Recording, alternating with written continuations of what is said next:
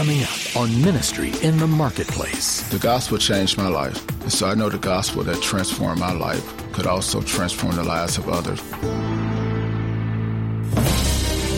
Times are changing for believers. A new day, a new paradigm is dawning for Christians in the United States. The political and social scenes are shifting. Persecution looms ominously on the horizon. Political correctness overshadows truth. Compromise is preferred to conviction. Truth is blurred, vision declines, and individual liberty evaporates. Is the future all gloom and doom? Does this spell the end of the church? Of course not. We serve a mighty God. His light has always shined brighter in the darkness. But it is a time to take a stand, to reflect Jesus Christ, and to make a difference where we live, where we work, in the marketplace. This is Ministry in the Marketplace.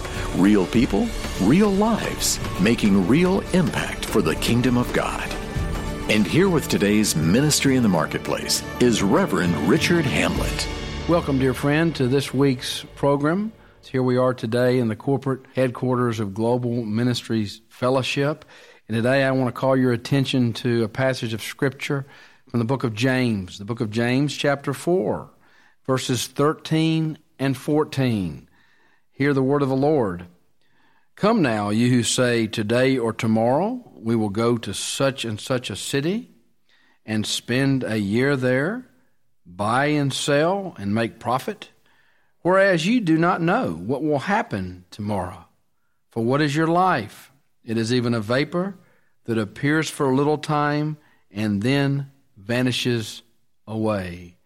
Oh, dear friend, I pray that today God will give you ears to hear as we share some observations that flow out of God's Word.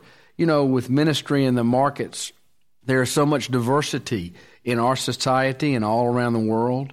There are human activities that go every day unnoticed. There are transactions that take place that many will never know about. But I want to share with you today that the Lord Jesus Christ he is the Lord of the markets, and He sees everything that is done on this terrestrial ball we call Earth. And so, when God created Adam and Eve in the garden, He created Adam and Eve and put them on this earth for a purpose, and that was to seek His will for their life.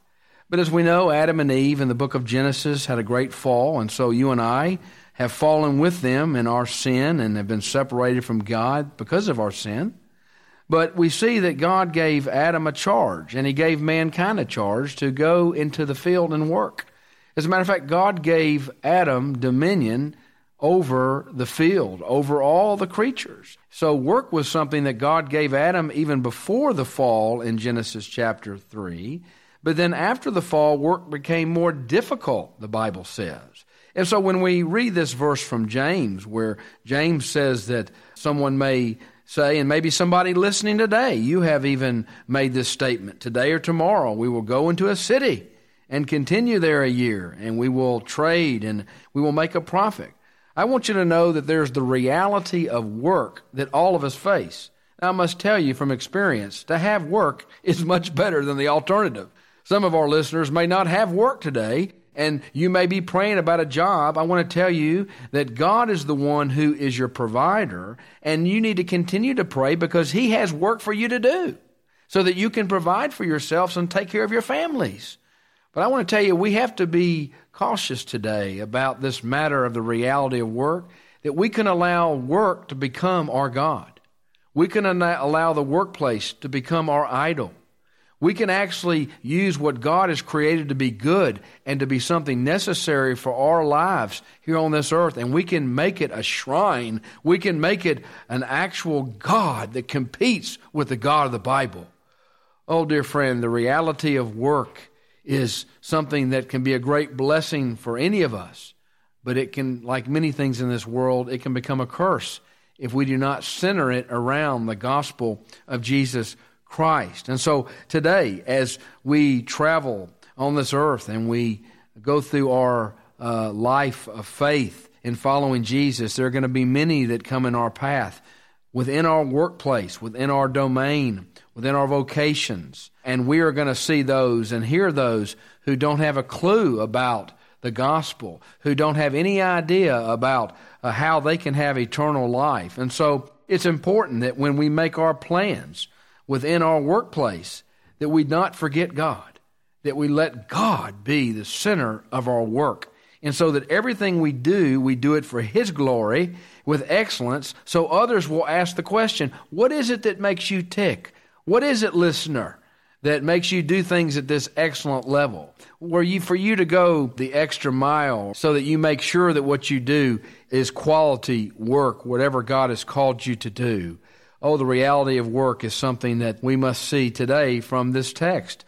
The second observation is the brevity of life. I want you to notice that James says that really in an answer to this statement of someone saying they want to go in a certain place, a certain year, and do a certain thing, he says, really, it's foolish for us to be so focused on our work that we forget to know how that there's a much greater purpose that God has for us within our work or our ministry in the marketplace. He says that our life is like a vapor. Now, I remember when I was growing up and I was a young child, I remember in the morning when I woke up and I was going into the kitchen. My mother used to make tea, hot tea, and she used to have there on the oven some hot tea, and it would begin to make a little noise, and it would get louder and louder and louder and louder, and finally, that it would be like a screaming noise, but there would be this vapor that would come up because of the intensity of the heat there in the teapot. But then, as the stove was turned off, and the grill became less hot, then that vapor faded away, never to be seen again in that format, in that time, in that context. I want to tell you today that according to God's Word, that each of us in our lives, we are like a vapor. We have been ordained by God to live a few years here on this earth. And God has given us days and weeks and years to be here, but none of us know today the longevity of our life. Some of our listeners today, you may be 60, 70, or 80 years old. Well, listen, you know you're immortal in this world until God says you're not. But what are you doing today to advance the kingdom of God, even within your workplace? You say, uh, Richard, I'm retired. Well, when I read the scripture, dear friend, I don't see retirement for a Christian.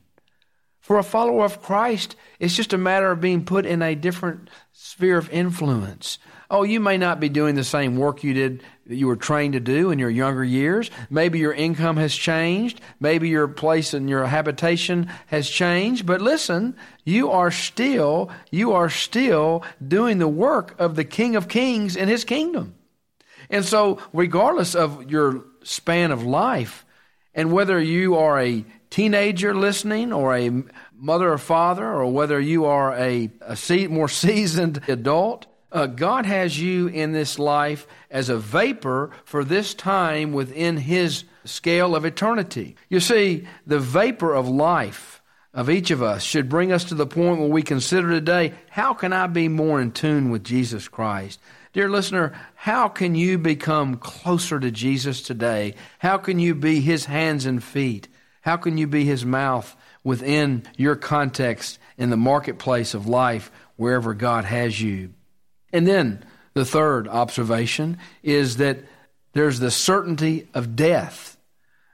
Notice that with the vapor that fades away and vanishes away, that there will be death in all of our lives. The scripture does say, listener, that it's appointed unto man once to die and then the judgment. And as you examine yourself today to see that you are in the faith and that you truly have been born again by the gospel of Jesus Christ, I want you to look past your own heart then and look out at all those who are around you, your, your family, and those who are within your friends, your network, your peers in the workplace, those who are in the recreational facilities. I mean, you can look at anyone and see that their clock is ticking. There will be a time soon when their last heartbeat resounds, and they will transition from earth and they will stand before the God of the universe and they will give an account for that vapor of time they had in this world. Oh, I pray that, like my prayer today, your prayer will be that you will be able to stand that day and know that you lived your life in preparation for your death. That you have realized that you're not truly prepared to die and go to the next world until you have lived in this ministry, in this marketplace that God has placed you in, and that you have sought first the kingdom of God just uh, the past few weeks, we have all been focused on a, a missing airplane, a flight that uh, somehow has disappeared in the South Indian Ocean. All of a sudden, a plane that was traveling across the continents no longer was on a radar screen. There was no blip on that screen. This plane carrying hundreds of people disappeared. Everyone's been searching for this plane and no one can find it. But I tell you, God knows where that plane is. God knows where those remains are. And I tell you today, we need to consider and know that there is a certainty of death. And today is the day God's given us to live for Him in the marketplace. And today is the day that God has you to be one of influence of those within your community. God bless you, dear friend. Still ahead on Ministry in the Marketplace. I once was that man that you were looking to pick you up. I was once that man that would put women out on the street. I was once that man, blind in sin, and God has set me free. And you can have that same freedom today. Our conversation with Eric Watkins on how his life was changed by the power of Christ and how God is using him to do the same for others. What is ministry in the marketplace? In some ways, the answer is self explanatory, but defining the concept is essential to effective and efficient ministry. At GMF, we define it as a holistic approach to meeting people in the workplace, where they are, and guiding them to Jesus Christ. It's also encouraging them in their ongoing relationship with Him. We want our colleagues to know Christ personally, not to simply know more about Him. Someone has said marketplace ministry is the army deployed by God in the spiritual war zone of the workplace. But this is a different kind of army. This army fights with spiritual weapons, and that's not hitting people over the head with the Bible. Remember, Jesus is described as a lion, a lamb, and a dove. We are to be as bold as lions concerning truth, as meek as lambs concerning our rights and gentle as doves in sharing and relating to people at our work. Learn more about ministry in the marketplace at gmfonline.org. That's gmfonline.org.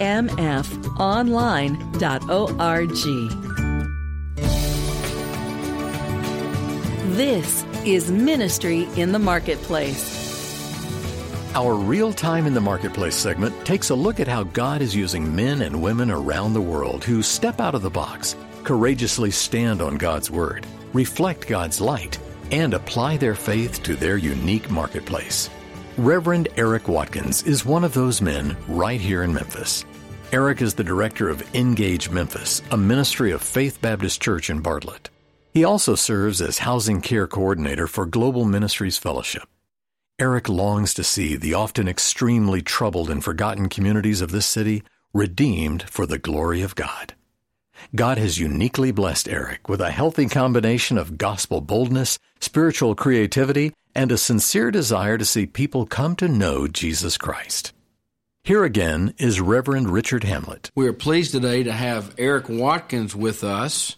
Uh, Eric, how are you doing today? I'm doing well, thank you. Uh, Brother Eric is uh, is a champion for Christ, and um, he has a, a, very unique story. Um, and we're going to hear from him in just in just a moment. But uh, he is a man who is committed to ministry in the marketplace, and uh, his desire is to see transformation through the gospel. So, Eric, good to have you here today. Would you tell us about your background? and how this passion developed. Well, Brother Richard, thank you. Uh, it is great to be here. I grew up in a Christian home, but that which my parents taught me about Jesus, unfortunately, I never grabbed a hold of it until later in my life. And at the age of 11, I started doing things that I never saw my parents do.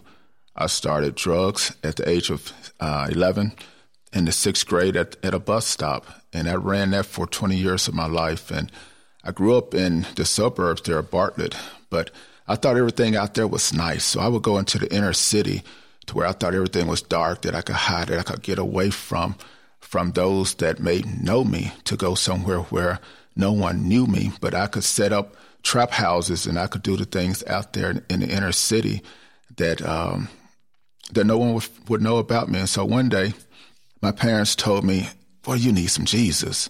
So okay, all right, I need Jesus. So I'm gonna say I need Jesus. So at the age of twelve, after the age of eleven, starting drugs, I called myself giving my life to Jesus, getting baptized. I didn't know what it meant to be saved. I heard all this church jargon.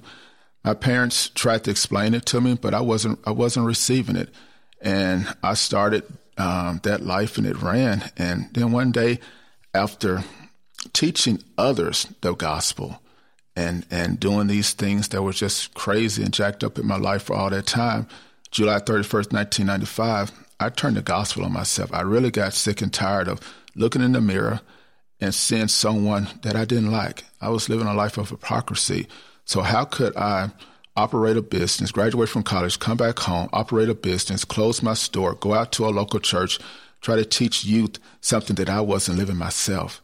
And it began to sting me, sting me, sting me to the point to where I cried out to him in July 31st, 1995, in my bathroom at the clothes hamper on a dark day. The light of Jesus shined into that little bathroom wall and also into my into my heart and I surrendered to Him, to the Lordship of Christ, and and uh, my life now it's been peaceful. I've I've got the joy, uh, I've got hope, and I know that I have victory because of what Jesus did for me on the cross. What a glorious testimony, Eric, and how Christ came to you in one of your most distressed moments in your life. Yeah. And you didn't walk in a, a church aisle. You weren't in a sanctuary. You were in the bathroom of your own house. A bathroom my own home. Yeah, I've been in places and done things, uh, consumed things, heard things, said things, and on four different occasions. One in Atlanta, where I went to undergrad school, and three times here, the police caught me red-handed with uh, drugs and, and, and women in trap houses, and they told me, "Count this as a night that your angel has visited you." Mm. God was with me. Mm. The grace of God was was with me then, and I did not understand it. But thanks be to God that He allowed me to see another day, July 31st, where I, I re- realized that that was His grace, and I wanted to receive that grace, that free gift. Well, up until that time, you were active in a lot of markets uh, and in the marketplace, yeah. and maybe in some things that uh, weren't the best for you and for society as a whole. Right. Can you tell us now, since that transformation date, with that encounter with Christ mm-hmm. in an intimate way, how now in your ministry in the marketplace is that driving you? Is the passion that you have from Christ to see changes in people's lives? The gospel changed my life. And so I know the gospel that transformed my life could also transform the lives of others. Ironically speaking, when I said trap houses, some of those same communities that you currently own and operate were some of the same communities that I had gone in and wreaked havoc in years ago. Mm. And to see what, what existed then and to see what ex- exists now and to know that the gospel changed me. God brought me out of Egypt to bring me back into Egypt to see those that are living and walking around as if there's no hope. For there is, there is no joy, of, no one to experience the joy of them being forgiven of their sins encourages me and God put that passion into me. It's not me just waking up creating some passion mm-hmm. that I'm going to go and tell folks about this man named Jesus, but I know that God has created everybody with significance, value, and dignity, and I want individuals to know that. Can you give us an example of a, a person who you have mentored or you have uh, discipled mm-hmm. who came from that same background? Can you and how you've seen fruit in their life through your ministry? You probably have a lot of examples. God, God, has privileged me to to be a part of several men's lives, and and I, I say one one lady's life, and I, I I don't normally disciple women, but the very first encounter I had a I had a I thought there were seven thousand streets here within our city of Memphis. I had I served as an intern at Germantown Baptist Church while I was in seminary at Mid America.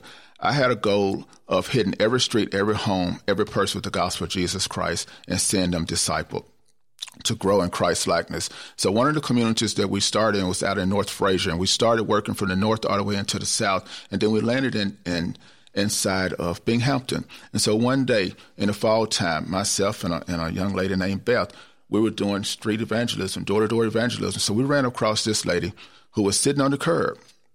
She was sitting on the curb and she had a phone in her hand. And where she was sitting at Tillman um, was, was a place to where businessmen, a lot of traffic would come through. It's a dope track where, where women that's out, they're out there on the street will get an opportunity to present themselves and see men come and pick them up.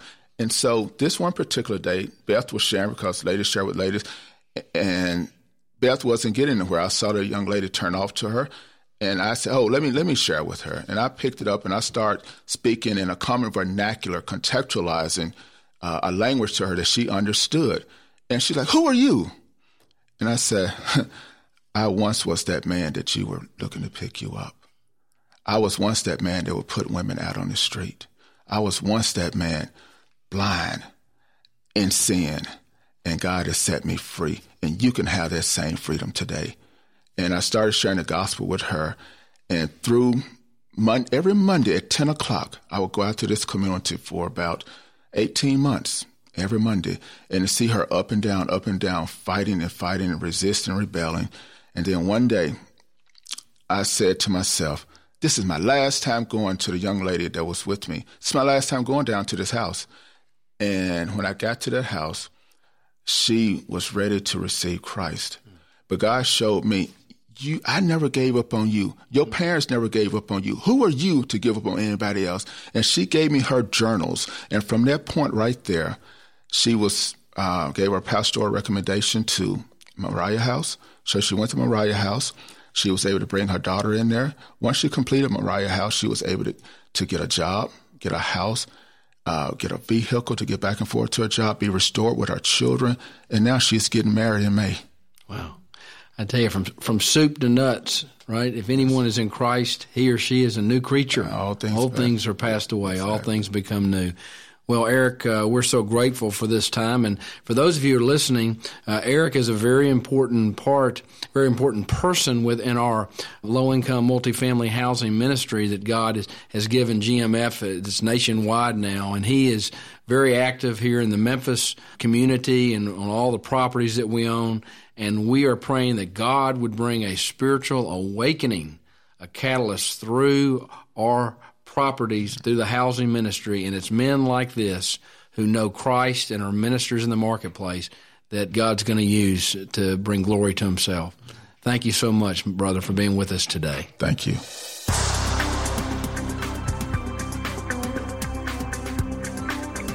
This is Ministry in the Marketplace. Evangelizing, equipping, empowering. It's the heartbeat of every endeavor GMF undertakes. One of GMF's strategies is to invest in real estate that provides safe, sanitary, affordable housing for low to moderate income people. Both social and spiritual services are extended to these communities. GMF provides empowerment rather than entitlement. Empowerment grows out of being adequately equipped with skills to break the generational cycle of poverty. GMF provides job training, after school child services, dental and medical clinics, plus education for computer literacy, housekeeping, personal finance, as well as opportunities for spiritual growth. These services are provided at no cost to the residents and are completely voluntary. To learn how Global Ministries Fellowship is evangelizing, equipping, and empowering, visit gmfonline.org. That's gmfonline.org.